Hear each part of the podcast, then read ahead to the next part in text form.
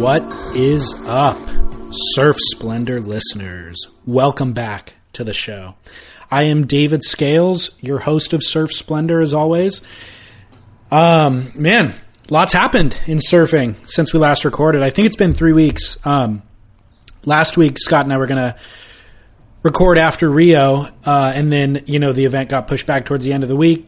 It, Scott's been sick. There's been um, a number of things that have prevented us from meeting and bringing you this show, but here it is. Thrilled to be back. So yeah, in today's show, the news was released this morning that Kelly Slater's wave pool, which has been a hot topic of conversation, has actually been purchased by the WSL, the World Surf League. So we've got that to discuss. We've got the Oi Rio Pro to discuss.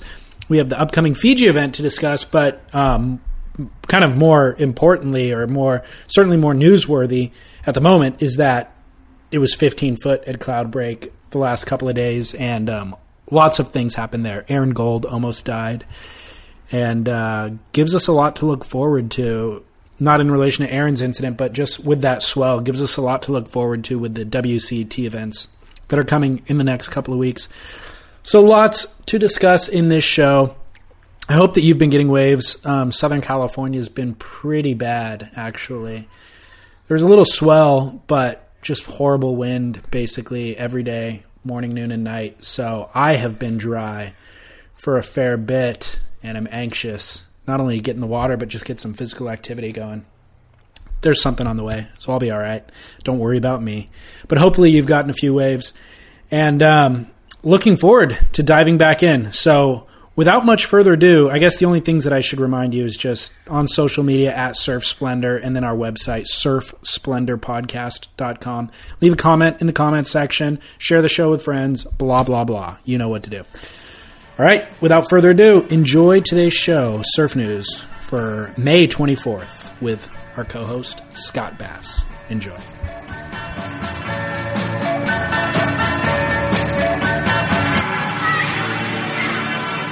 Yeah, guy. Yeah, guy. Welcome everybody down the line, Surf Talk Radio. It's Tuesday, the 24th of May, the year 2016.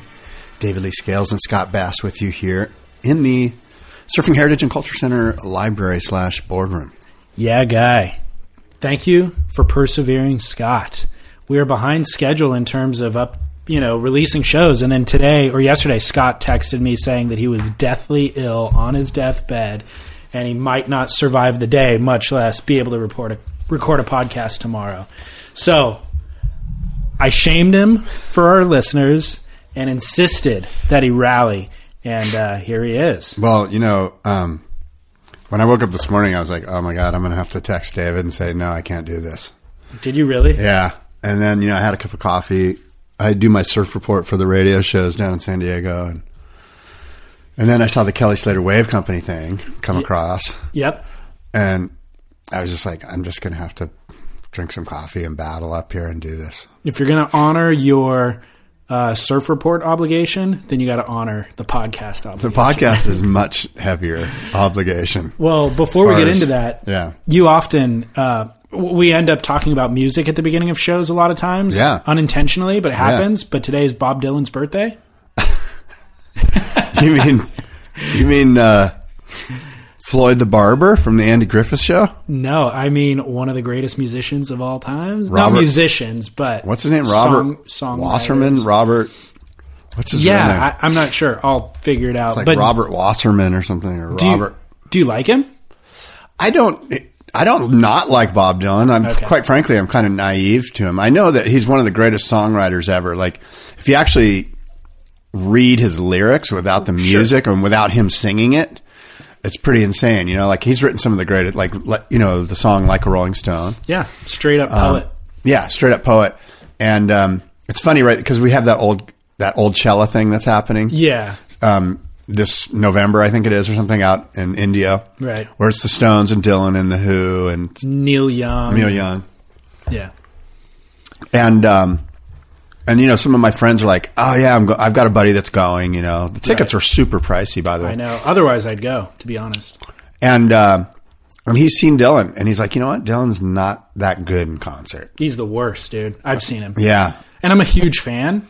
and it was like unbearable. I I think we made it to the end, uh, but we might have actually left a little bit early. It was just like, first of all, he's got so many hits that, He doesn't play them, and he doesn't really play them. plays anything. He, But even even if he did play them all, he could do two hours of hits, you know, and then not play a lot of the other ones because he's got four hours worth of hits or whatever. But um, he was playing a ton of music that I didn't know, um, and he wasn't playing it well. He's I just know, I- he's mumbling. yeah, he and the- mumbles. He's like Floyd the Barber from the Andy totally, Griffith Show. and the mix is. Uh, uh, Andy, Andy, uh, let me. Yeah. I can't even do it. the sound engineering or the mix is just off so it's just like you just hear like wailing guitar and you can't really hear anything else and it's just odd um, but i love him just as i love listening to his music you know well, we got into a big conversation about what are what are the top three rock and roll bands of all time. Hmm. You know, sort of a standard conversation that you get into with your friends from time to time, right? The greatest rock and roll bands of all time, like the top three. what'd you come up with Well, the sort of the elephant in the room is the, the the Beatles. Like the Beatles aren't really rock and roll. I mean, they are rock and roll, but They I were at the time. I sense the that the Beatles are they're sort of in their own category almost. You know, like they're not really. I don't want to call them pop, but they're sort of poppy. Like when you think of rock and roll, you think of okay, I'm going to throw a TV set out of the hotel window. You know, and that's not the Beatles. I disagree. And the That's Beatles are kind of their own thing. I think. but you're right though throwing the thing out of the, the hotel room the tv out of the hotel room that was an era of rock and roll that existed where that was the norm but when the beatles came around they were rock and roll you know I again, you know, to me, rock, like the, the two greatest rock and roll bands of all time. Number one is the Rolling Stones, and number two is Led Zeppelin. Hmm. And to me, that is okay. Kick out the jams, heart pounding rock and roll. The Beatles are just beautiful melodies and harmonies, a lot of Sure. harmonies, and you know, gorgeous music and symphonies, and just you know, I just but but but they're probably the best band ever, Right. You know, so you can't really put them in that category of rock and roll. Like if you if you just sort of subcategorize it and say rock and roll band, two greatest. What's the greatest rock and roll band? Some would argue Led Zeppelin, others would argue the Rolling Stones, or that you know I think the the Who would come in third. Strong contender. maybe you know what's an interesting one is what about North American rock and roll bands? Yeah. What's the number one North American rock and roll band? Yikes. That's a hard one. That's Think a about super that. hard one. Can you even name a North American rock and roll band? Yeah, I mean Nirvana. Nirvana's um, at, you Pearl nailed it. Jam. I think Nirvana actually might be number one because what comes up right is like Aerosmith, um, Bachman Turner over, or actually they're Canadian. I think. Anyway, there's there's a bunch that you just kind of go, oh, it's you're not really proud to put them at the top. You know, you're kind Right. of like, oh, okay, I guess Yeah. they're the best. You know, another one might be Bad Company. yeah.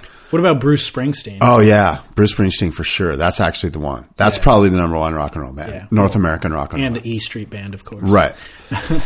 Um, well, this all came about because we went to see uh, Bonham, Jason Bonham's Led Zeppelin experience. Right. The second time I've seen him, I saw him a couple about a week ago. At the Belly Up. No, we went out to Sycuan Casino in El Cajon. To Oh, see. okay.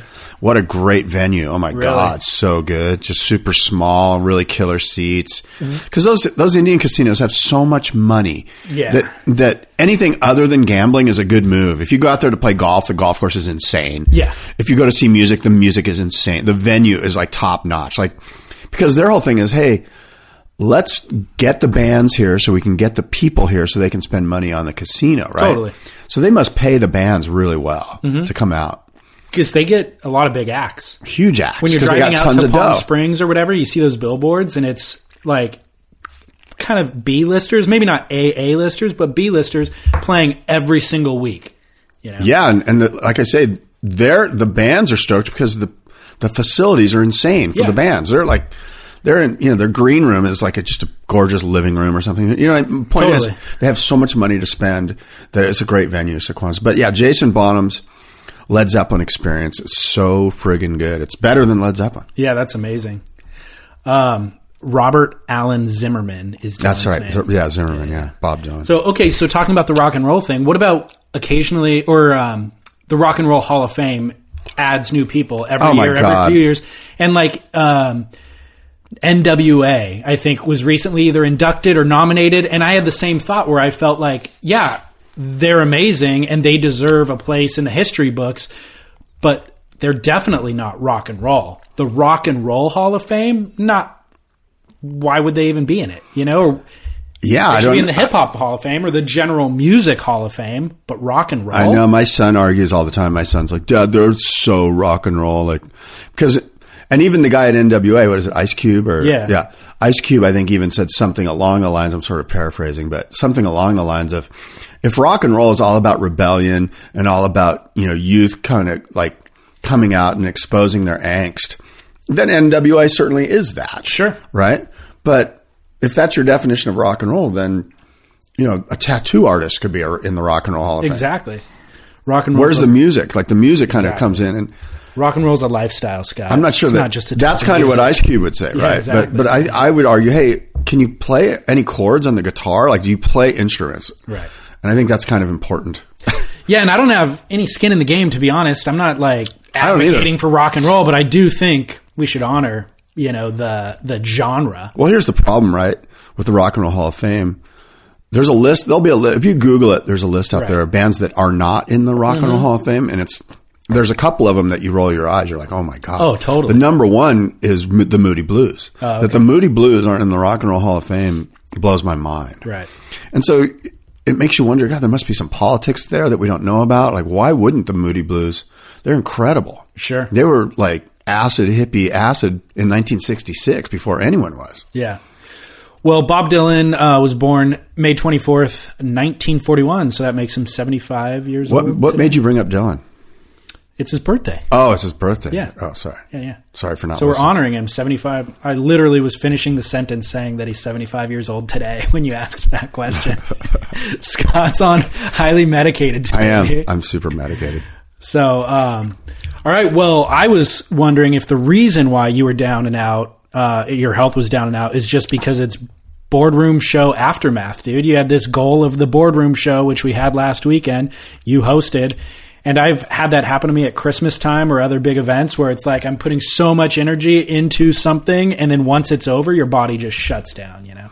So, is that, I think. I think no. I, I don't think that's the case. I think I may have picked something up in the yoga, in a yoga studio. Ooh, hot, humid environment. Yeah. germs are thriving. I think so. What were you doing, man?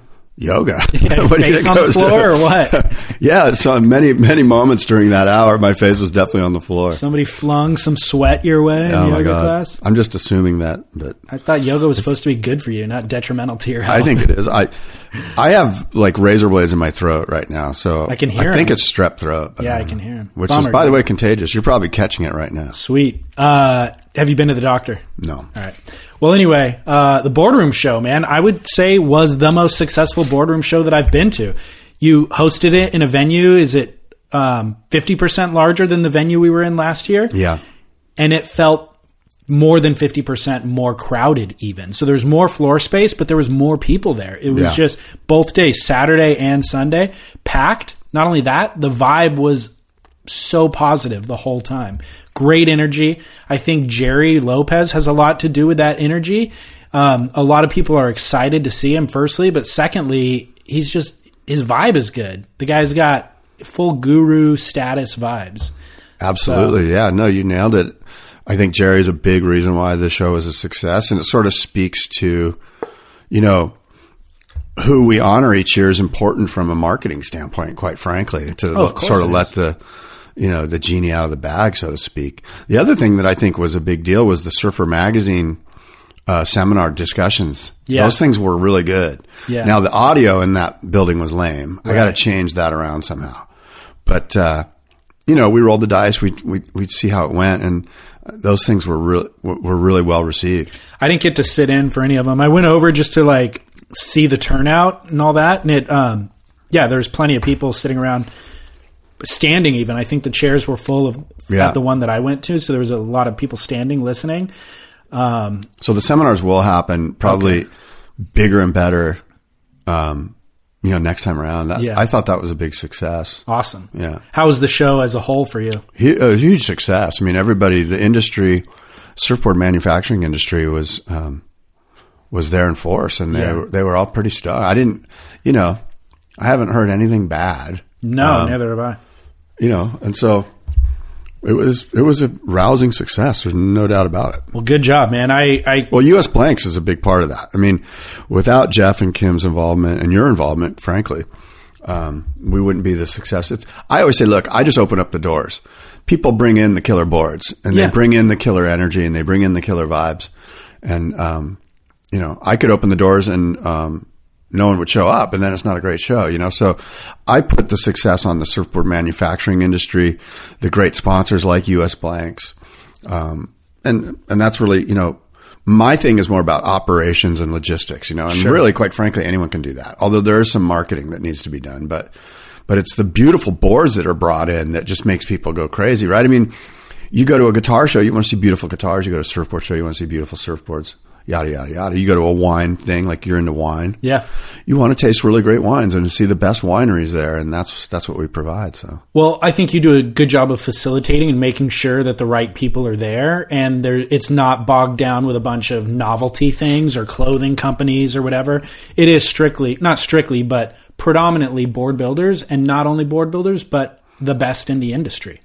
Um, and I, my parents came by, and I was walking them around and trying to explain surfboard, you know, construction to them and found that when I had to break it down to its most simplistic level and explain the process, that it's an unbelievably labor intensive craft.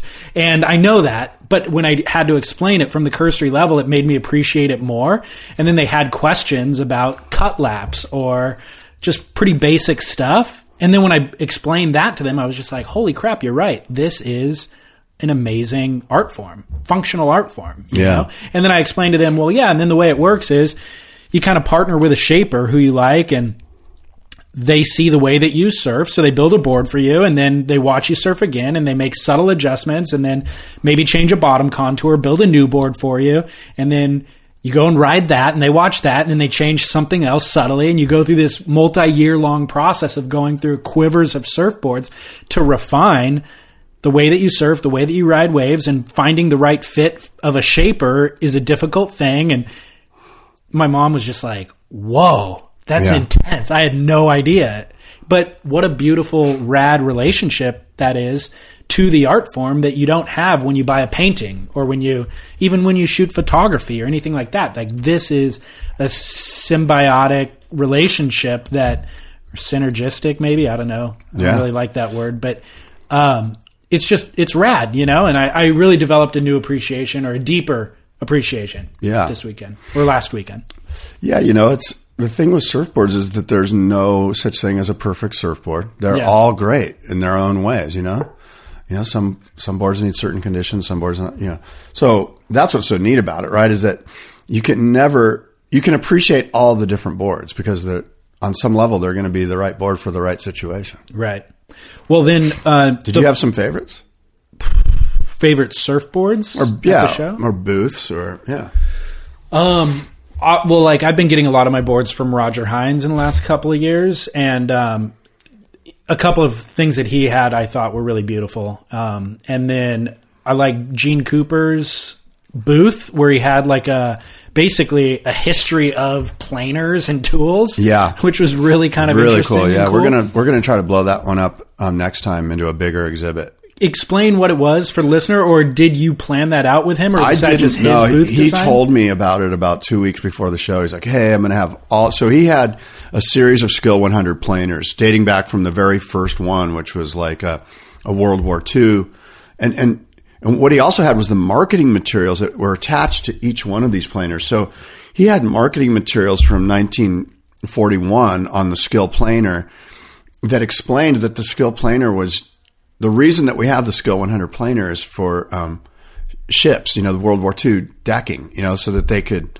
so that they could, you know, smooth stuff out, I guess. And, and anyway, so he had this history, this legacy exhibit of all of the Skil 100 planers from the very first one to, you know, the last one. They've been, they've been out of commission for maybe 15 years or something like that. But, uh, and then other tools as well, right? And then he had like a guru guy that, that was like a tool, tool guru that knew everything about each planer and what the changes they made from year to year. And it was a pretty, it was something that needs to be excavated from an exhibit standpoint and curated a little finer and maybe, um, you know more available to the public to get a grasp of it. I thought it was a phenomenal idea for booth design. It was it was really really cool. Um, were those all his planers? I think that most of them are. He's quite the collector of planers. Yeah. I'm not sure if they're all his, but you know, easily 90% of them were. You know, the other booth or guy that j- makes beautiful surfboards, and you've talked about him, is Matt Parker at Album Surf. His his aesthetics are always really spot on and beautiful. And so the booth design and layout is always great, but again, the boards themselves are incredible. And so listeners, the best way to kind of see that is just on his Instagram. I think it's Album Surf at Album Surf. Um, those boards, I've never ridden one. Do you have any of his boards? No, I've never, I've never, I've, I've wanted to get them. There's so many boards there that I, I want to get. That's the problem. I, I really like um, Matt's Matt's boards. I really do, and His boards are beautiful.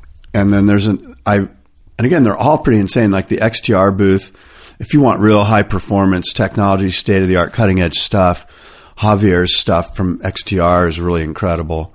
Yeah. And then um, the other booth, that, that there's a guy named Nick who has a company called Rome surfboards that looked really nice, you know, and I follow him on Instagram. and then my friend um, Ryan Sakal from Arise, Yeah. who is a great shaper and a great surfer, and comes from a real history. You know, his family's got a real history in the surfboard industry. in Huntington, actually, where I'm from. But Right. now Ryan lives in Encinitas, where you're from. Right. So overlap there. and a bunch of others. I mean, uh, you know, it'd be remiss not to mention everybody, but we just don't have the time. But uh, a bunch of good, good boards. Well, what do you do now, man? You, all year long leading up to this event, and now it's over. What do you do with your life You get sick. other than yoga? no, um, I'm trying to plan some other stuff. yeah, What about here? I'll throw something at you. pitch it, dude. Guitars, brews, and guac. I thought you were going to say babes. um, I like it. Guitars, brews, I'm into all three things. Yeah, guitars, brews, and guac. Okay. A festival. It's hilarious, actually. I think it's kind of funny. like guac is a funny thing to like shoehorn into that. San Diego's got a huge avocado um, industry. yeah. Who doesn't like avocado? Everybody does. Love them. Wouldn't it be cool Yeah. to like go to a, a brewery and guacamole festival, and you have guitar, you know, guys playing music on the stage? Yeah. That was the idea. So you got killer music, and you got killer beer and killer guacamole. Yep. I'm in. Boom. I'm in. Done. Sounds like a party, dude. Yeah, it's. I mean, everyone can relate to that. Yeah. So I'm trying to see if I can create something like that. Okay. I'm in. We'll see. Tell me where to sign up, buddy. I will. All right. Well, um, in regard to surfing, we had you. I mean, do you want to start off with the news of the day, which is the WSL Holdings uh, acquiring Kelly Slater's wave pool? Show was already scheduled for today, but we woke up to the news of that this morning. So break it down. Yeah. Um, excuse me. I'm a little bit ill here. I'll just read the first paragraph of this press release. It kind of breaks. It kind of summarizes it. WSL Holdings, right, the parent company of the World Surf League, today announced an agreement in principle to acquire a majority stake in the Kelly Slater Wave Company. The partnership between the WSL and the Kelly Slater Wave Company will be dedicated to promoting the growth of high performance surfing around the world. Kelly Slater Wave Company's revolutionary technology creates a number of possibilities for the future of the sport. And the WSL and the Kelly Slater Wave Company envision the build out of a global network of WSL branded high performance training centers utilizing this wave technology. And then the press release goes into a bunch of um, quotes from the stakeholders like Speaker and Slater and WSL people. Um, basically, you know, saying what we already know. It's a great thing. It's cool. Blah blah blah. So, what are your thoughts on this? It makes a lot of sense. Um, you know, oftentimes with news topics for this show, they'll show up online and I'll read through the comment sections and those things generate ideas and opinions and thoughts in me. I haven't read anything about this at all. I saw it on Instagram, was getting out of bed to come down here. And so I haven't had a lot of time to read what other people's opinions are, so I strictly have my own fresh opinions. My thought was this makes perfect sense. It dovetails exactly with what we've talked about the WSL uh, doing or what we think that they're doing over the years, which is developing this really cool culture and platform that ultimately won't be profitable if they only cater it to us, the core surfers, because that's limited to coastlines with guys who are actually surfing in the ocean. Very small population, basically. So, what they really need to do is do what the other clothing brands have done, which is cater it to, or at least appeal to, middle America and middle parts of whatever other countries where there are people where there's a lot larger numbers of people, but maybe they're not actually surfing. What this will allow them to do is turn all of those people into surfers. What your press release just said is that it's going to be a trading ground for, you know, high performance surfers. I think what it's ultimately going to do and what they're not saying is they're going to be able to make wave pools in Colorado and Idaho and all these places where they can now open up surfing to massive amounts of pop, uh, of the population and then sell them the television stuff and maybe clothing and these jerseys and and then they'll partner with a surfboard manufacturer to sell these people surfboards and stuff. I think that's really what they're laying the groundwork for. And the Kelly Slater was probably laying the groundwork to do that with the wave pool, but to be honest, the WSL is the is the entity that's best positioned to do that.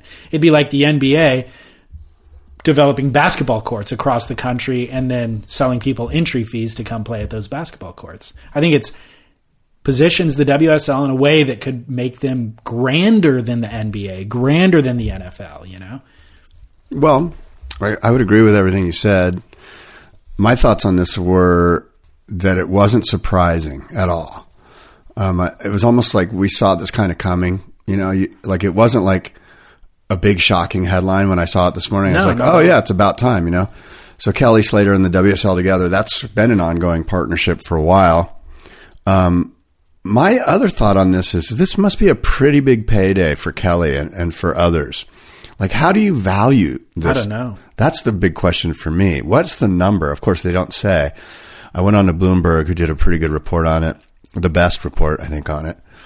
And uh, they didn't know either. But how do, how do you value something like this? There's no sales numbers to sort of put a 10 times multiple or a 7 times multiple on. There's no revenue mark that you can kind of go, okay, well, they made this much this year. We can assume that they're going to triple that growth. You know, so There's, there's not even a revenue model in place. Exactly. There's no revenue. So, so how, how do you? How much do you think they bought it for? Now know. it's a partnership thing, right? So, my my gut feeling here is that they bought a. It says they bought a majority stake. So let's say they bought fifty one percent. I thought it said they agreed to enter into a majority. Yeah, they're stake. They're So they laying. haven't da- they're they haven't signed the paperwork yet. This is more like we're about to go to. Our lawyers are about to meet and comb through all this Sure. crap, but it's going to happen, right? So, a majority stake to me says fifty one percent minimum, right? It might be more than that, but for sure, fifty one percent is the WSL's now. So let's just say you buy fifty percent of, of this thing.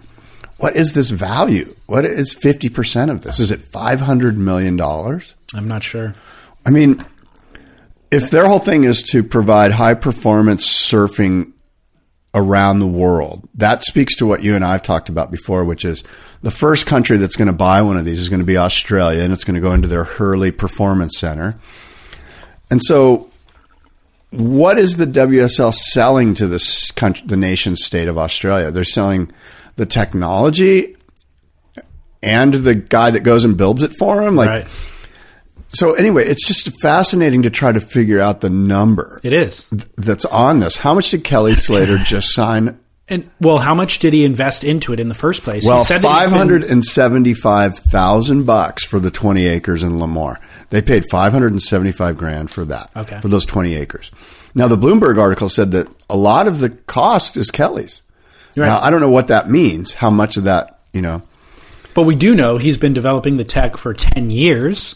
Right. So, So, how do you 10 value years of equity? How do you value your equity. years right. of sweat equity?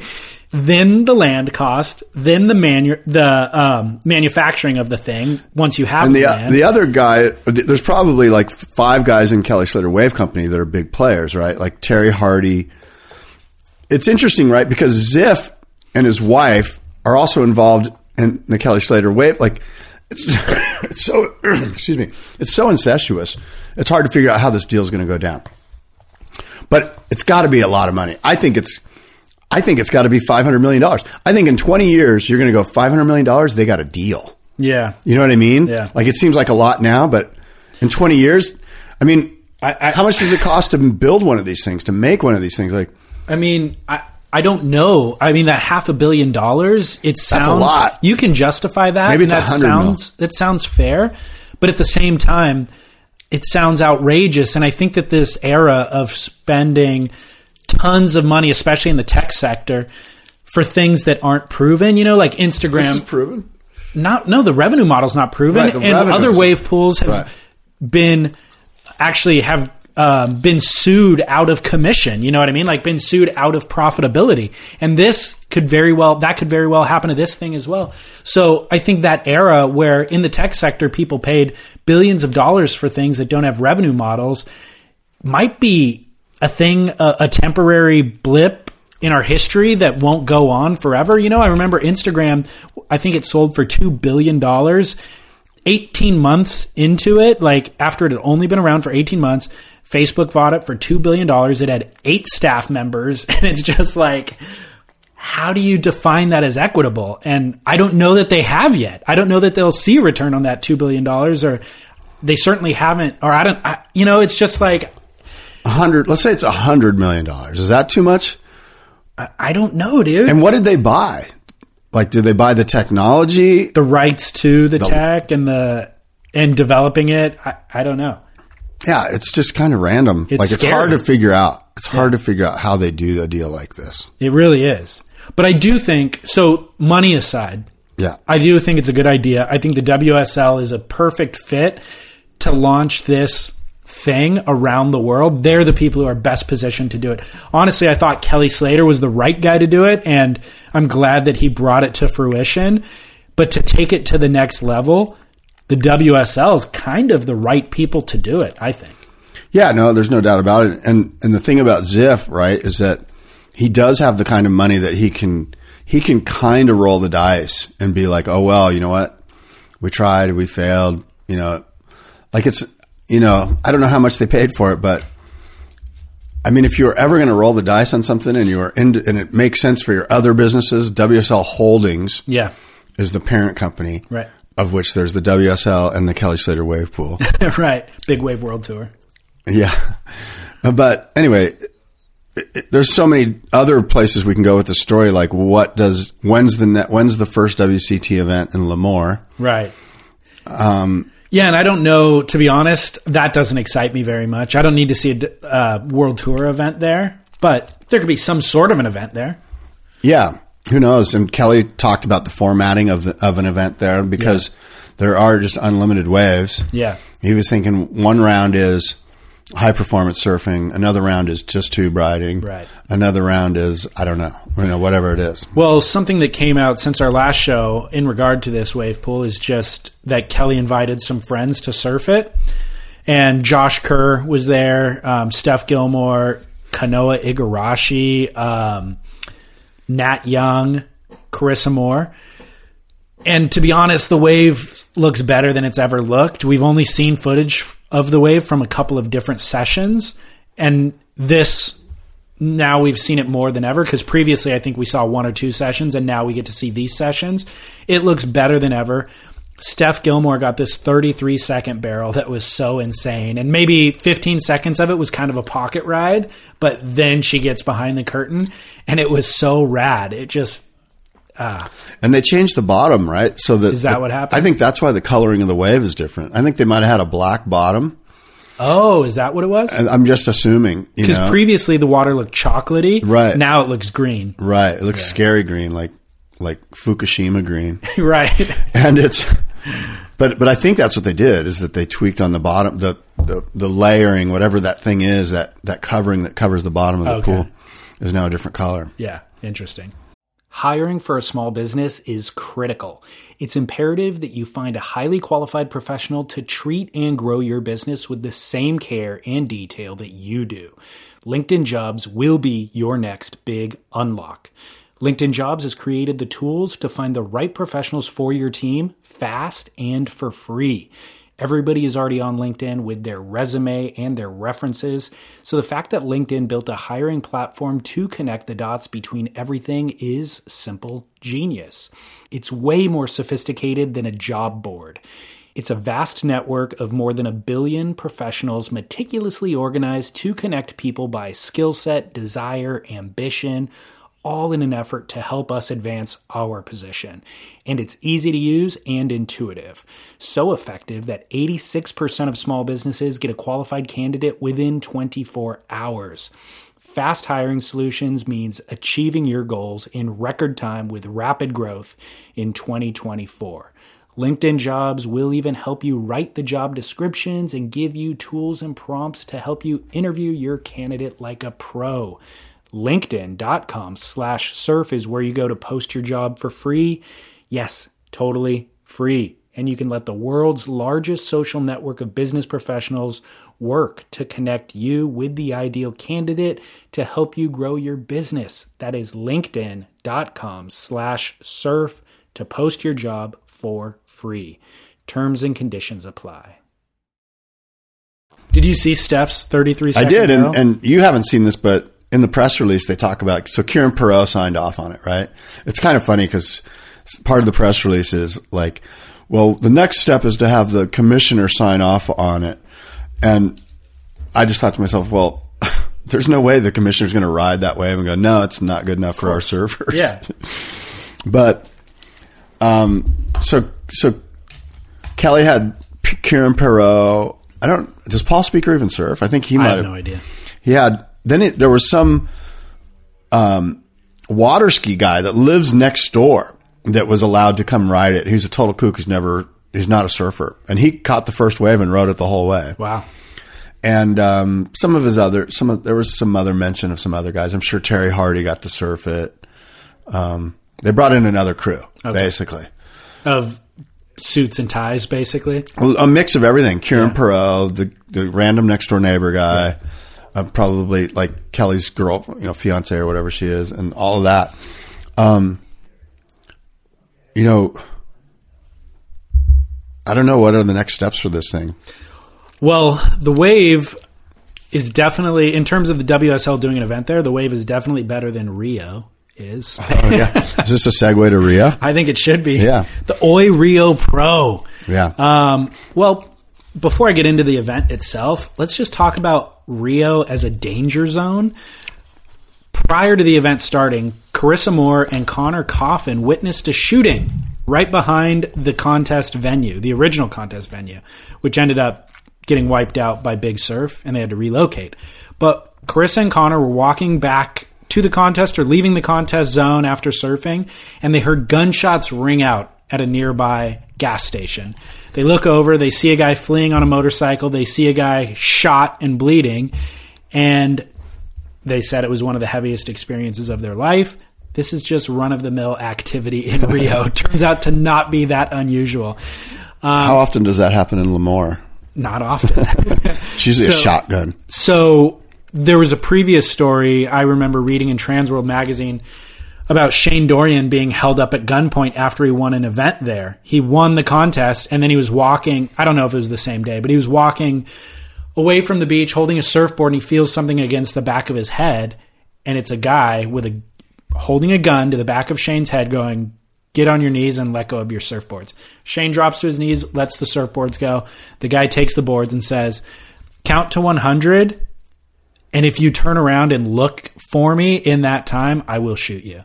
And the guy just stole Shano's boards and left. Shane counted to 100, thanked his lucky stars, walked away from the thing. Wow, that's I've never heard that. Yeah, I read it in Transworld. I think somebody referenced it um, or just said that Shane got held up at gunpoint, but I do remember reading that story when it happened. Hmm. Michel Bourez, if you remember, got kidnapped last year. What? Yes, Why didn't we hear about this? Is we did. I think we might have talked about Michelle it. Michelle this Perez got kidnapped. last year. Michel Bourez don't remember was, this. was out in the evening, was walking back to his restaurant or to his hotel after having dinner. A black van pulled up, swung the door open, threw him inside, and was racing through the streets of Rio. He had no idea why he was kidnapped, but they stopped at a red light at some point. He was able to wrestle his way out of the van and run to safety. What? This was last year. This is incredible. Yeah. So I don't remember this. crazy danger zone where stuff like this happens. Um, Does that happen in Lemoore? no, the water quality is obviously abhorrent. Um, jet skis flip over carrying competitors. That happened multiple times. This event, it happened to Adam Melling being carried out to catch waves. Got the jet ski flipped over. Happened to Caio Ibelli. It's- Why? Because the guys don't know how to drive the skis? the, well, it's a beach break, first of all, so there's no channels. But yes, the guys, I, I think it's just difficult to drive the skis in those conditions. The waves are head high, thumping beach break. Yeah. It's going to happen, even if you're an accomplished jet ski driver. Yeah. So Rio is a danger zone. What's going to happen during the Olympics this year? You know what I mean? Like, is somebody going to get killed? People are going to get kidnapped. Um, I don't know. It's gnarly. well, I don't know. I mean, it'll be fun to. I mean, not fun, but it'll be interesting to see how it plays out. It's super scary. It's super gnarly. I don't think that there's any governing body that can protect all of the hordes of people that are going to come to watch the Olympics there. There's not the infrastructure in place, nor the security in place. And by the way, it seems to be pretty corrupt, you know? So I'm scared to see what will happen when the Olympics come if when this little surf event comes, this is the kind of chaos that takes place. if anything, it, it makes the Brazil event more exciting, and from a from Yeah. purely from a fan's perspective. Well, look at all the people who didn't come to the event: Kelly, Taj, Parko, Fanning, of course. Um, and then where was half the commentary team? Ronnie Blakey, Ross Williams, all those guys weren't there. There was a fill-in. The fill-in guys did a pretty good job. Like Kaipo Guerrero is always great. We see him at the Triple Crown events, and I think he's he does a great job. Travis Logie was filling in as deputy commissioner um, for Kieran Perrow. Travis Logie's been the commissioner on the WQS this year. They bumped him up into Kieran's position. I don't know why Kieran wasn't there. Maybe he was, He was on wave- surfing. wave, pool Yeah, duties. he was. He was at the wave pool Um, in Lemoore. Strider got bumped up into more of a leader position on the desk. Um, so and then there was How did Strider do?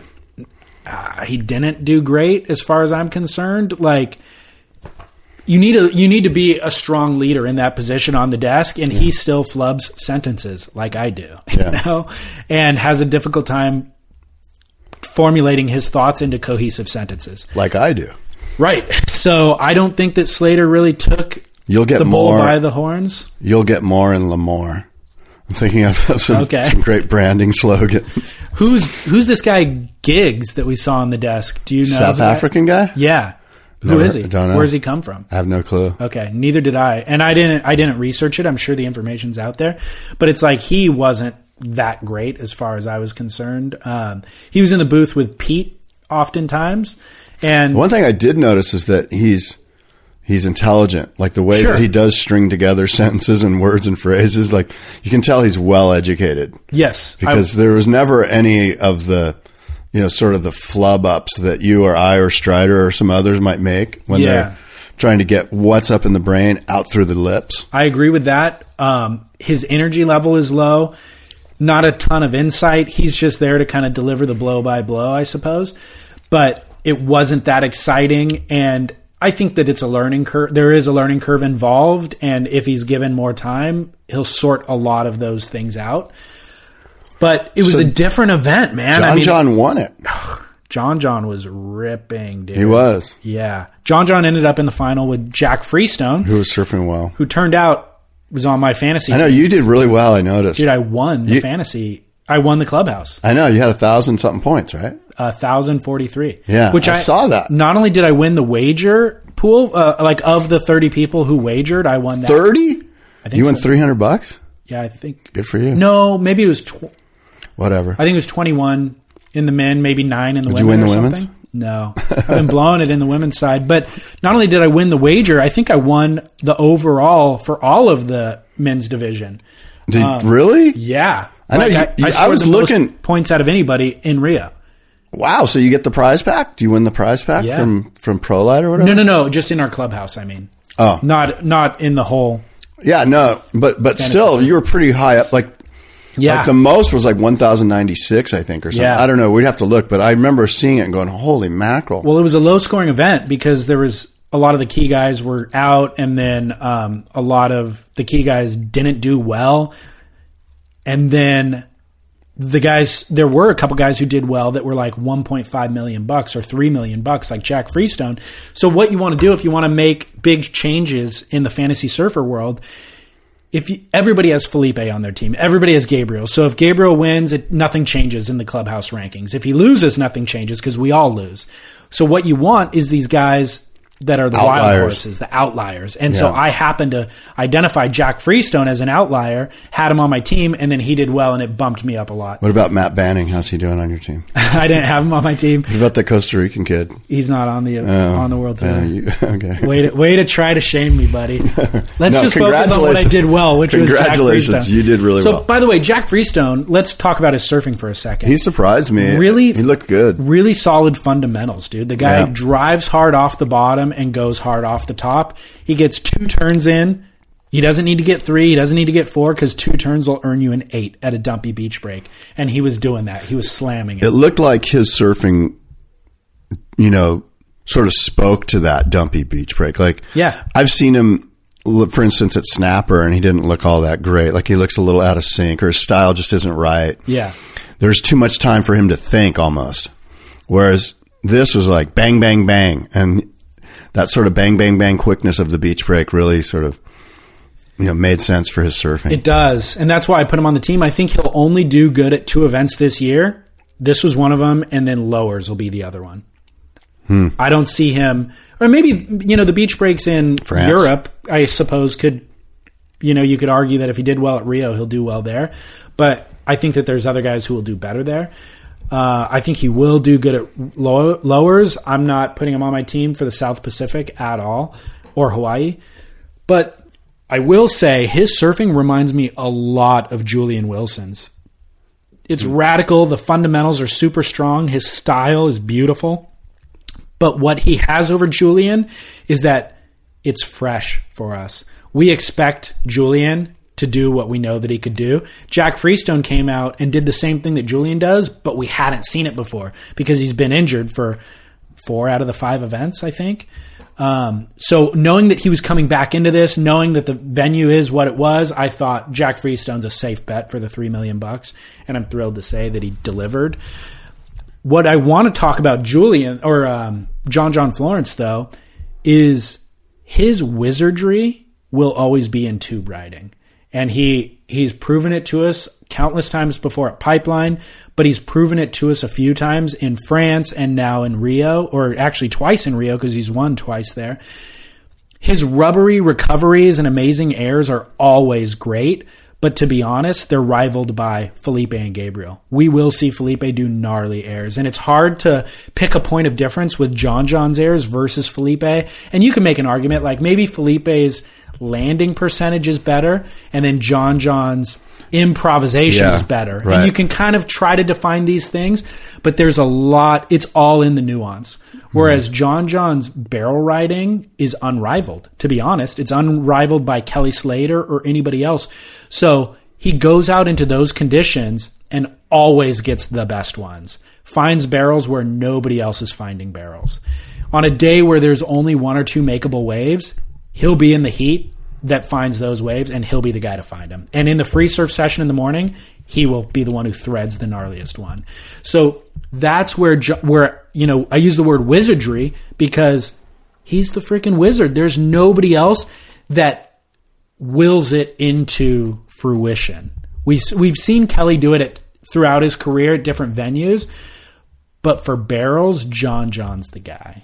You know, All right. and um, What were the odds that that there wouldn't be a Brazilian in the final before Not good. before the first heat? yeah, not good. I mean, you, you had to think there was going to be a Brazilian in the final. That was the most surprising thing about this event, right? I agree for sure. And Gabriel, to be honest, looked unbeatable. Like in every heat, he looked like the guy to beat. And Jack Freestone beat him. And and Gabriel did that incredible backflip thing that that like Wow. made it it made it into national news, Yeah. international news. Yeah. that he did this backflip. What was it called? Yeah, I, think it's just a backflip. Yeah. He did. Uh, it was on a left, so front side for him. Pump down the line, air backflip, kind of like we've seen Tim Curran do and Flynn Novak. And actually, Gabriel's done one or two of them. I've seen one at Rocky Point a couple years ago that he did, but he did it in a heat. It's the first time we've seen It, done. it was in a pretty heat. damn clean. Very clean. And and what's interesting about that is that it didn't that w- that it didn't lead our discussion this morning. That Right. That it's it's just kind of like another air. I mean, yeah, it's rad, but we're we're sort of we're a little bit dumbed down to it almost. Right. You know what I mean? Like Well, why is that? because everybody's busting radical airs, and and I just think that I don't know. It's just we're a little, you know. It, I, I think personally, I think it's a psychological issue. I think that we have a hard time even understanding what it is. To like when that's uh, probably true. Julian Wilson did the sushi roll back in his film. I forget even what the name of that film was. Big Quiksilver budget thing. Yeah, Young um, Guns or something. No, it wasn't Young Guns. Uh. that was a thing, but that wasn't his thing. And then Julie or um, Jordy Smith did a backflip in Indonesia that is still regarded as no, as a backside kind of flip Wasn't a spin, Superman? rodeo flip, Oh, yeah. rodeo flip. I think it was a rodeo flip. He's done a bunch of Supermans too, but the point is, those were game changing airs that they've never actually bettered. Five and ten years ago, Well, they I would argue them. that this was a, a historic moment, It and that is. it, and that it hasn't received the sort of. I mean, it got some play, obviously, but it just didn't. Maybe it just it's like a news cycle thing, you know. It was a big first like three or four days, and like there's new news coming through the pipeline, and so it just didn't hang on for very long. That's true, but to my point, I think like our brain doesn't really have a frame of reference to really understand and appreciate how gnarly those I would things agree with are. that. I would agree when the with ju- when the sushi roll came around and when the rodeo flip, we like it and we know that it's rad. But again, the degrees of nuance and difference between that and an air reverse, we can't comprehend. And so we almost can't appreciate it to the level that it deserves to be appreciated. Yeah. It's it's too gnarly because when Gabriel later did his crazy backside air spin, that also did you see that one? He, Maybe. he got a right. I don't know which round it was in. Did a backside 360 air, landed it cleanly, went right into the bottom, and then right into a huge end section smash, which he also got 10 points for. So Can we talk about his claim too? By the way, Yeah, I know. he's got that claim like I don't know, like he he's got this new I don't know claim where he Yeah. like just kind of shrugs his shoulders and goes Right. like that, Hands you know? out to Hands the side. out. Yeah. I don't know, like he's like he can't believe it either, but it's almost kind of insincere. yeah. Well, See, the claim gets more discussion than It does. So on that backflip, he got a 10, and then on this backside spin, he got a 10.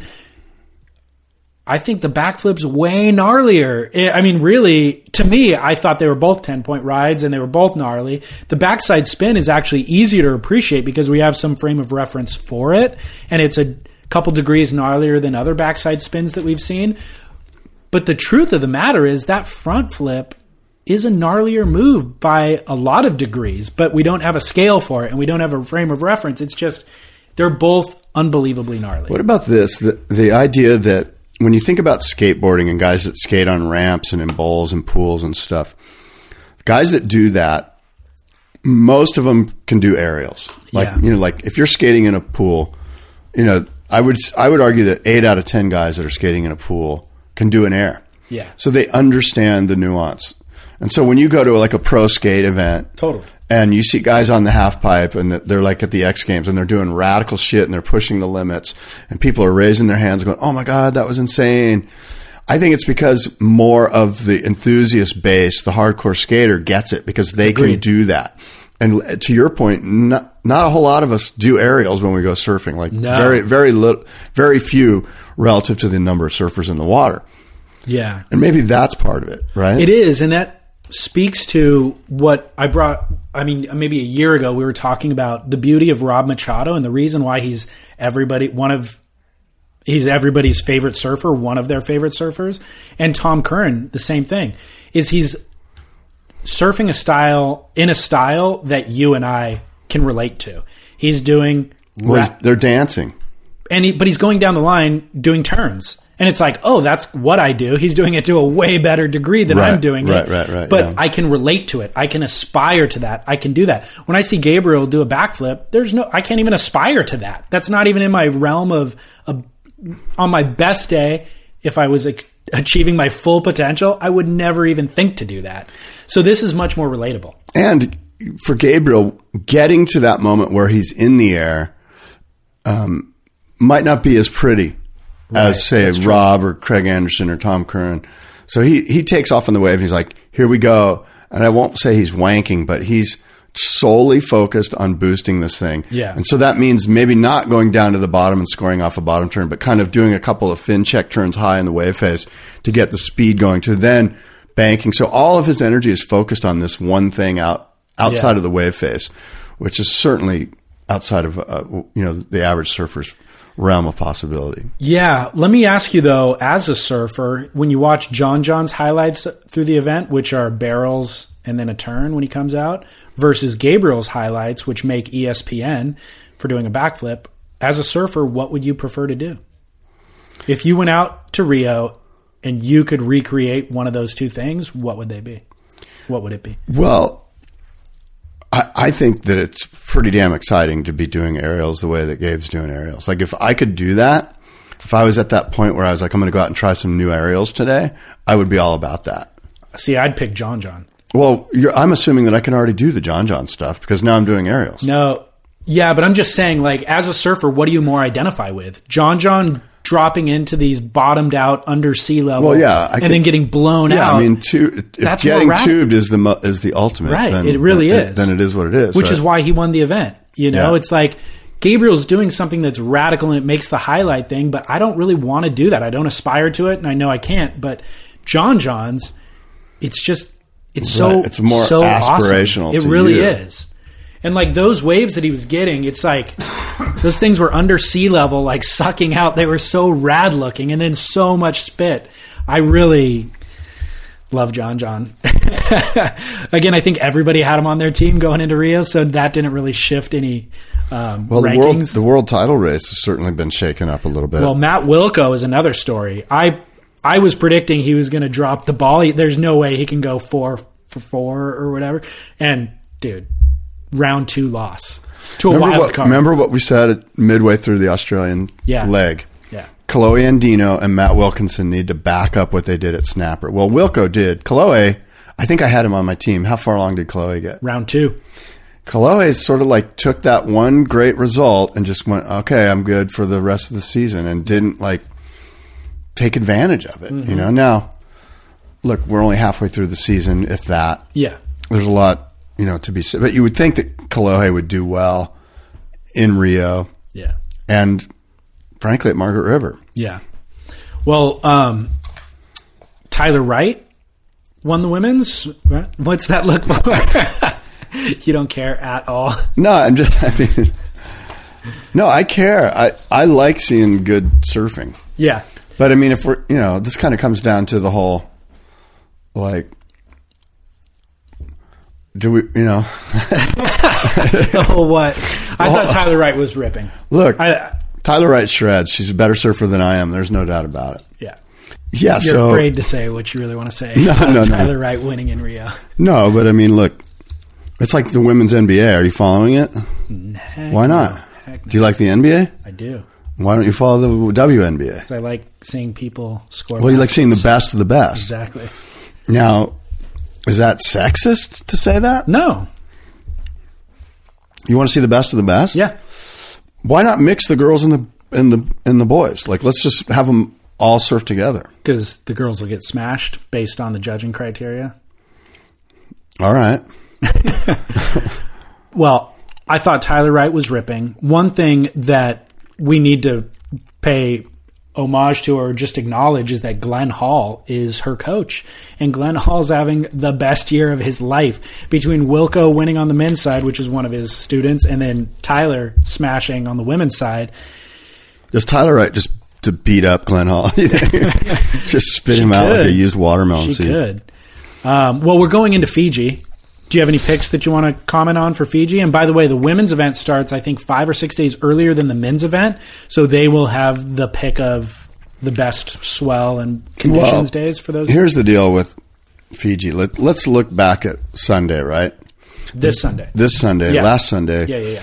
massive swell in Fiji. Surfline did a like up to the minute thing, and it was it was semi fascinating, but made me realize that what the WSL or Red Bull or some other competitor or the ideally the WSL, but whoever it is, they need to create a surgical strike tour.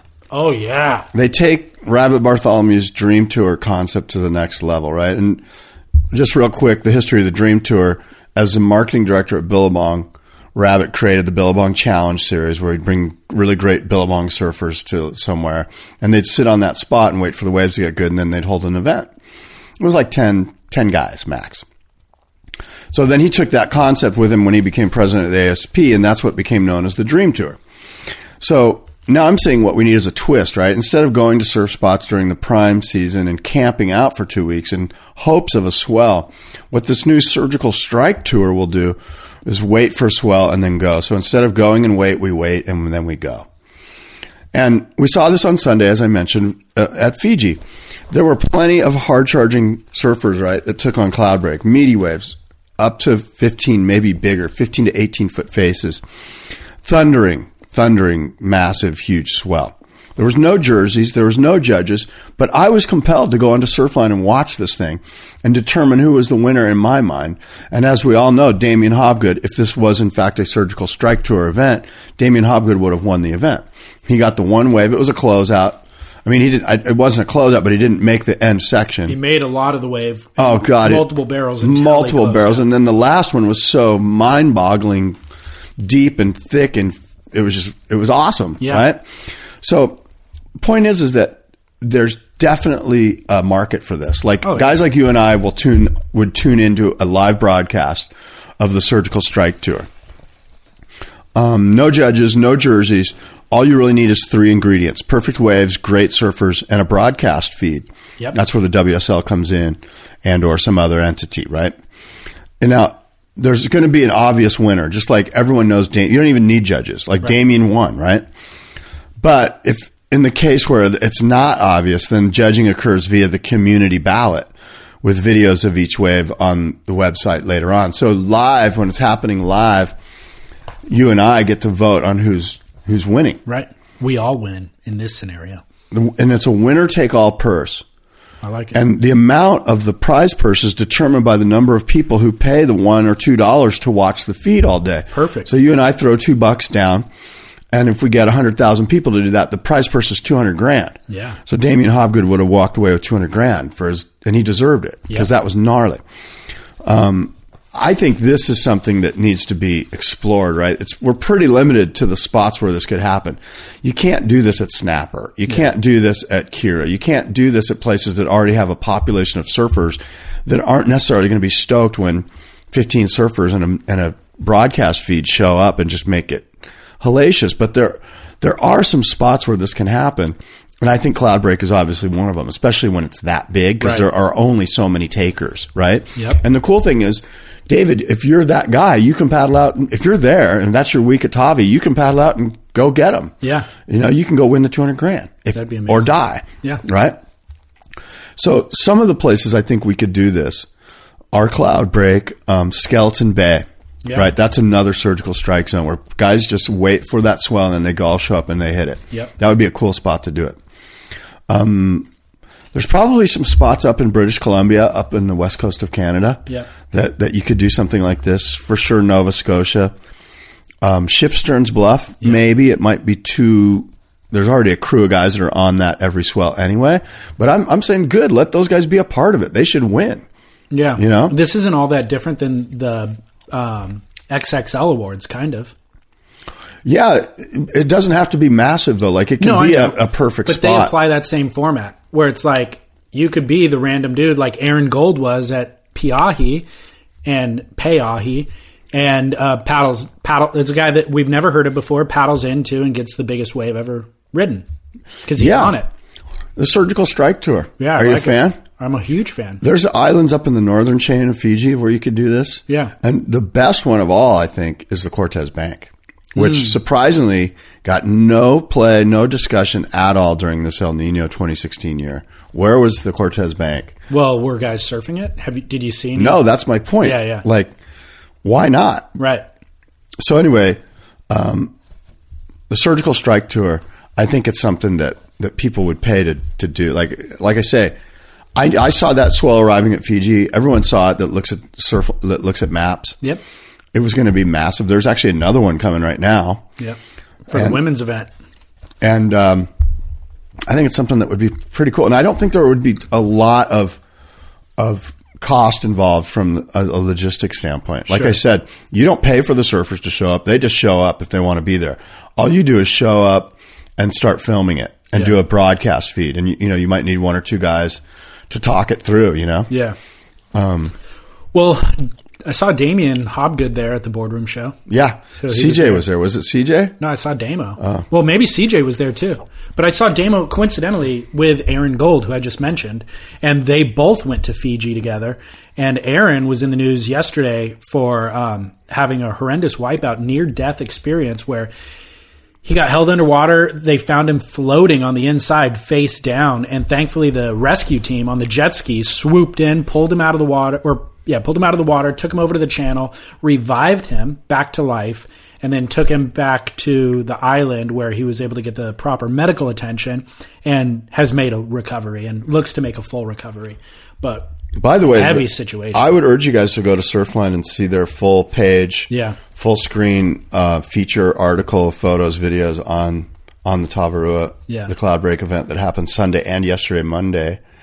It's pretty well written. is it? Yeah, I enjoyed it. Do you know who wrote it or? um, it was a name I hadn't seen before, like Andrew or Anthony something, but okay, I'll look it up. it's pretty good. Yeah, crazy. So that it's a great lead in to the event itself that's coming, and Yes. hopefully the event gets proper swell and can hold up to the hype. So this is an event where, first of all, do you put Kelly Slater on your team? Absolutely. Yes, ab- Absolutely. absolutely, right. So a roll of the dice might be to not put him on your team because everybody else is going to have him on your team. Okay. That's a roll of the dice. You're like, no, Bass, True. I'm not buying into that. Um, and then, of course, like most South Pacific events, um, well, Fiji and Cloudbreak, I guess, or uh, Fiji and uh, Chopu, you've got to have uh, guys with, with no rookies. Don't put any rookies on your team. No Conner Coffin. Well, you would have said that last year, and Italo Ferreira beat Slater there, Right, and he was the rookie. right. So you never do know. All right. Well, foot and mouth syndrome. Alex Ribeiro is going to win the event. oh my god. Uh, by the way, Andrew Lewis is the guy's name that wrote the Surfline Yeah. article. Um, cool. Well, listeners, if you want to play in the fantasy clubhouse, and Is this Kai Otton's last event? Like, where's Kai Otton on? The, actually, he didn't show up in Rio either, This is where you put Kai Otton on your yeah. team. The I would one, agree. the one event you put Kai Otton. especially if it's going to be massive. Yeah. So, listeners, though, if you want to wager for Rio, get your bets in. Uh, while we were sitting here, I got a payment from the guy who won the women's event in Rio, Mark BCH. But um, that again, the women's event starts a few days earlier. So if you want to play the women's, get your payment in ASAP, and then if you want to play the men's, I think you have ten days or something until that event kicks off. But surfsplendorpodcast.com and then there's a fantasy surfer tab that explains how to join the clubhouse and then how to send payment in. Um, there's a number of things, uh, videos that relate to things that you were just talking about. You talked about Skeleton Bay. Did you see Alex Smith's uh, 60 second drainer that he got there? He, it was a GoPro video. Yeah, it's He- insane. He, gets backside An- barrels. isn't that Anthony Walsh. No, no, no. This one was Alex Smith, where he gets a backside barrel, threads through a lot of it, 30 seconds of it, and then switches from pig dog stance into a seated position where his two feet are at the nose of the board, sitting down like you would sit in a kayak, and makes the end section of the barrel that way. Rad. It's freaking so They do it on purpose? Yeah. Gnarly. Yeah, or I don't know. You know, naturally, if you're in that pig dog, you almost naturally can just roll into that. Yeah. Or if you get hit by the foam ball or whitewash, knock back on your butt. yeah, you kind of end up sitting down. Well, he ends up going from pig dog into sitting and then probably just like slings his right leg up onto the board. But it's so rad because he makes multiple sections, pig dog weaving, and then just. You're, again, it's the GoPro angle from like maybe it was a mouthpiece, the mouth guard mount that he's holding it in. So it's a point of view angle. and then you just see his two feet on the nose of the board at some point. So you realize that he's positioned into sitting, and then he makes he threads a section or two sitting on his butt, and then gets blown out. Wow. And he's like hooting. He's like, "Oh my god!" You know, it's so rad. That sounds fun. So I'll post that on surfsplendorpodcast.com. Um, and then additionally, Lost has released License to Chill, an 11 part series with Mason Ho and his buddy Cheeseburger. Keone Nozaki, I think maybe is the kid's name. But um, that's been the most fun thing to hit the internet in some time. You debuted part one at the boardroom show. Mason was there on hand to show it. Yep, it was awesome. Yeah. License to Chill. Mason was a cool guy. I got to meet him. Super, super happy go lucky Yeah. energy. And how rad was the switchfoot Mason did at the end of the of that section where he's in? I think he's at G Land or something. I forget. He goes switchfoot and rides this wave. They're at Desert Point in that. Oh, that was Desert section. Point. Yeah, that was Desert Point. Well, um, the video. Oh yeah, Kelly Slater's talking about his wave pool on Good Today- Morning America. Oh, today. Show. Today, the Today Show. Well, this re- is one of the Today Show girls that. So Slater and his crew invited mainstream media gr- um, people to ride it. So one of the Today Show Natalie people, Morales. yeah, is r- rides this wave. Okay, I this just aired today, and I recorded it, but it was airing while we were here. Scott just pulled up the video clip. Where'd you find that? A, a friend of mine who's actually an engineer on this sent it to me. An engineer on what? The Kelly Slater wave pool. Oh, really? Yeah. Um, so we can post the link to that on our website, surfsplendorpodcast.com and boardroomshow.com. Bunch of new footage that we've never seen before, and a, I guess Natalie, Natalie Morales surfing it as well. Um, so, anyways, did you watch the License to Chill both parts? Part one was in uh, Bali, and it was super exciting because Mason Ho's doing his rock. Like he's surfing so close to the cliff at He's Uluwatu. playing with the rocks, huh? He's like getting as close as possible as the wave is pushing into the cliff, and then doing like judo kick floaters, like doing a floater and doing a one step kick out and stuff. It was just so rad to see. He ends up hitting the rocks with his board and smashing. I think he it. likes to hit the rocks. I guess so. Because then part two that he released just yesterday, um, he's doing the same thing on the North Shore at that one spot that he surfs in front of the rocks. Well, my must see moment is um, is I don't know if you saw this. I saw it on um, Swellnet, which is an Australian website. But uh, sorry, we're watching this Today Show thing. So on the Today Show thing, Natalie Morales is on the back of a jet ski, which is tracking in front of the wave, while Kelly Slater is riding it and getting barreled. So she's in like a full suit, not a not a wetsuit, but like an actual reporter's three Pantsuit. piece suit, pantsuit, on the back of the jet ski while they're shooting it ten feet away from Kelly ripping. Um, my must see moment is Dane Reynolds. There's something's old, something's new, something's borrowed, something's used. Yep. It's a bunch of kind of old footage, but it it did fire me up to go surfing.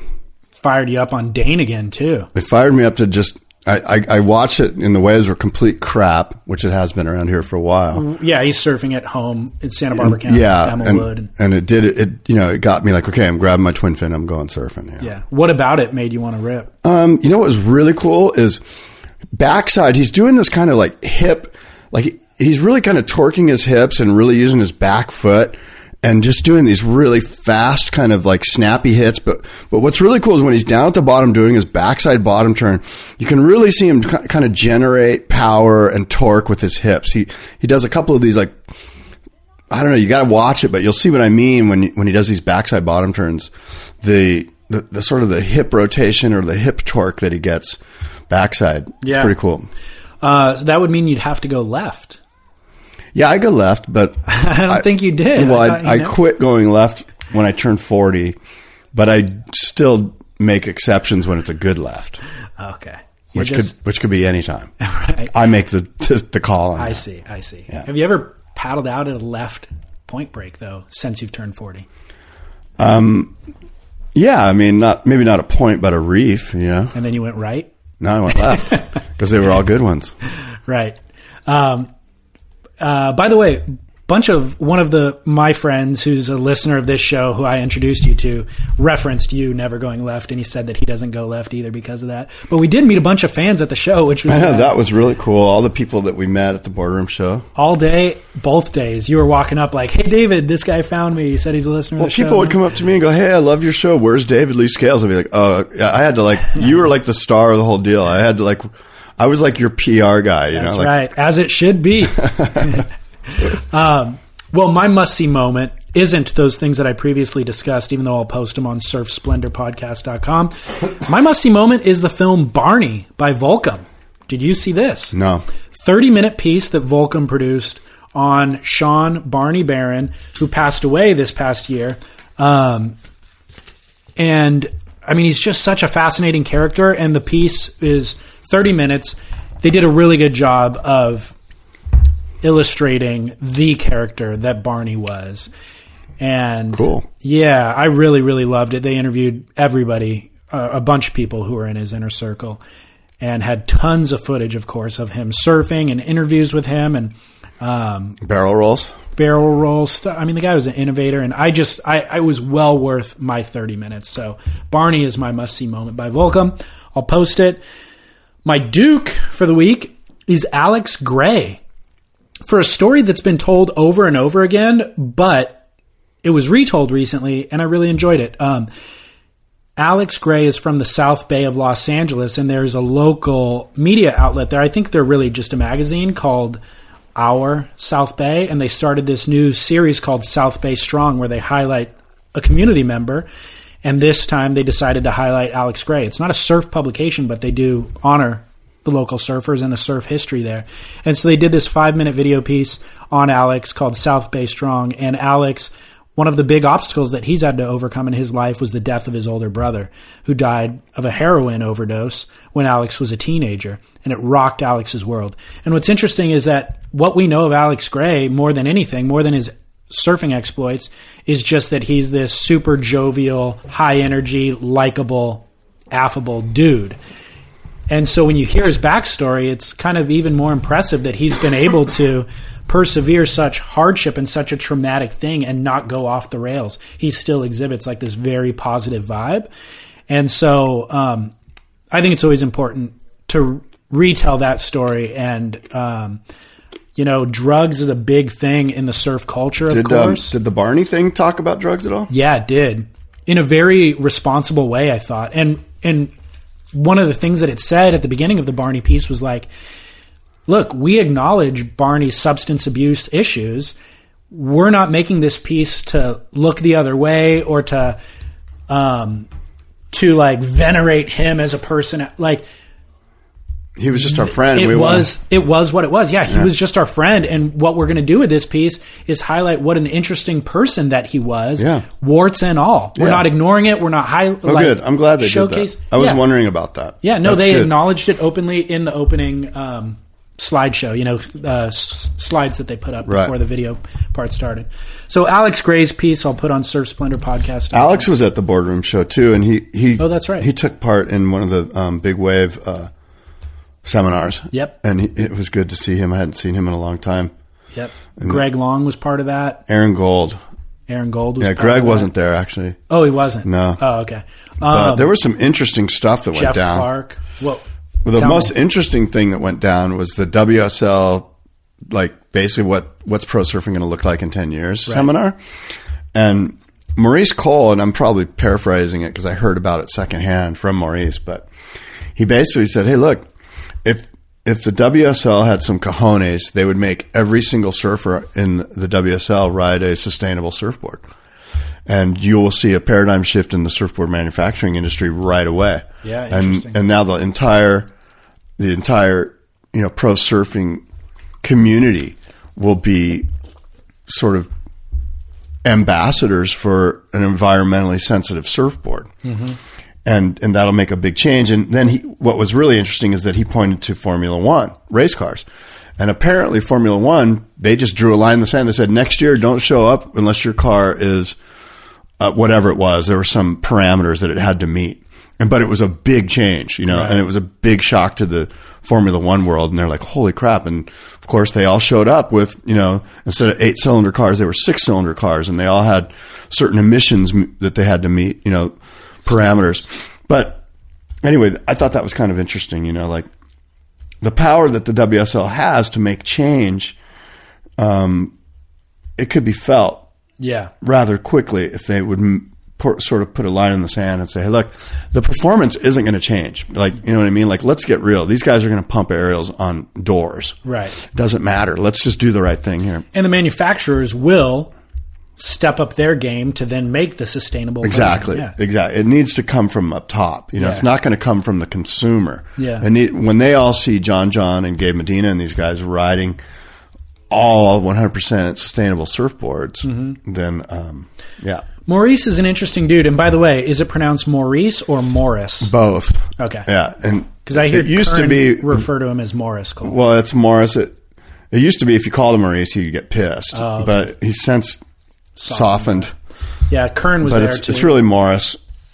Um, yeah, he's an interesting guy who, by the way, gets himself into hot water all the time on Beach Grit's message boards Oh, yeah. or like in the He's comment section on Beach Grit. He'll- He is opinionated. it's funny, and and then he he fights back with people. People talk crap, and then he just does like twenty rounds back and Oh, forth yeah, with no, them. I'm like, it goes on and don't on. even don't even get involved in this, well, Maurice. he so so Morris has got this cool thing, right? The Reverse V project with Tom Curren. Yeah. you've got to see this book. It's insane. It's one of the best, like big coffee table glossy books I've ever seen, and it, it basically tells a lot of, of Morris's history, his his upbringing.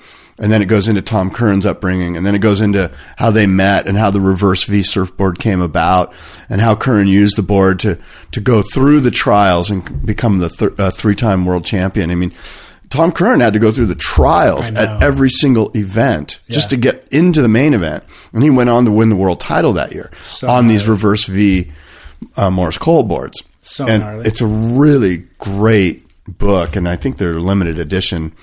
But uh, I got a PDF version on my computer that I've been looking at, and it's fascinating. That's rad. Um, my kook, I kind of alluded to it earlier in the show, is are the jet ski drivers in Rio for endangering the lives of our competitors. I mean, literally, guys, the ski didn't land on any of them, but It could. it, it very well could have.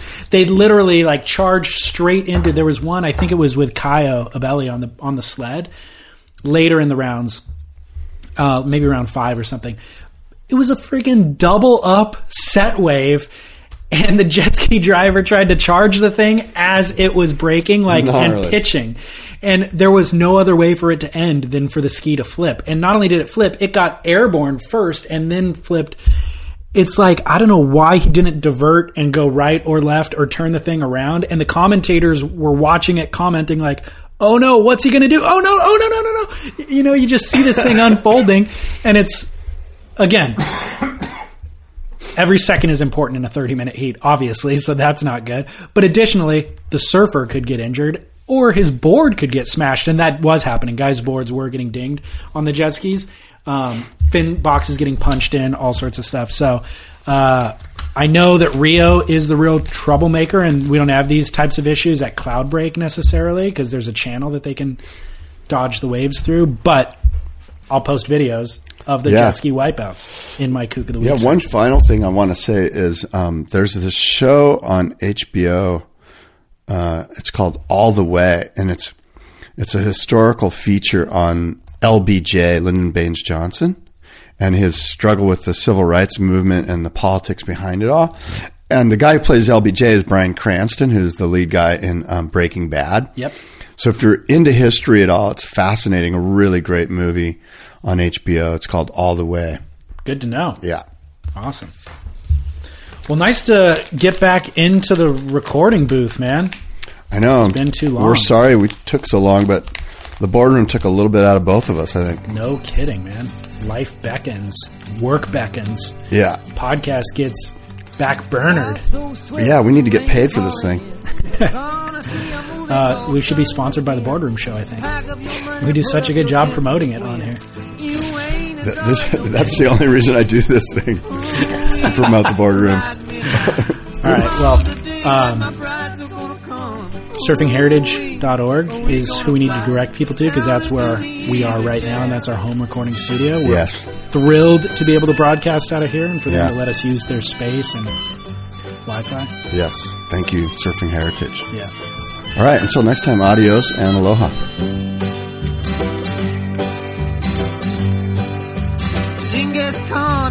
Brother couldn't keep on keeping on.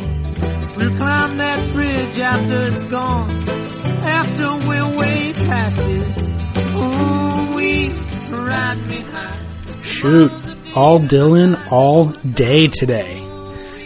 My uh, our local Los Angeles public radio station KCRW has an online channel called Eclectic 24 and they are doing 24 hours of Bob Dylan to celebrate his birthday. So I've had that on all day long. And it's been absolutely delightful. So they archive everything, I'm pretty sure. So you can go back, go on their website, kcrw.com, and you can get a link to that full day. Interviews with him, uh, cover versions of his songs, him covering other people's songs, just all sorts of really interesting things. So check that out if you're at all into Dylan. And if you're at all into this show, surfsplendorpodcast.com is where you go to see all the videos, links, articles, everything that we discussed in this show. And uh, on social media at Surf Splendor. Share the show with friends. Help us spread the word. We will produce the content if you promote it for us. How's that? Sound like a deal? All right. Until next time, this is your host of Surf Splendor, David Scales, saying thank you for listening. And I encourage you, get out in the water, catch a couple waves, and shred on. Ride me high. Tomorrow's the day that my bride's gonna come. Ooh, we are we gonna fly down into the easy chair.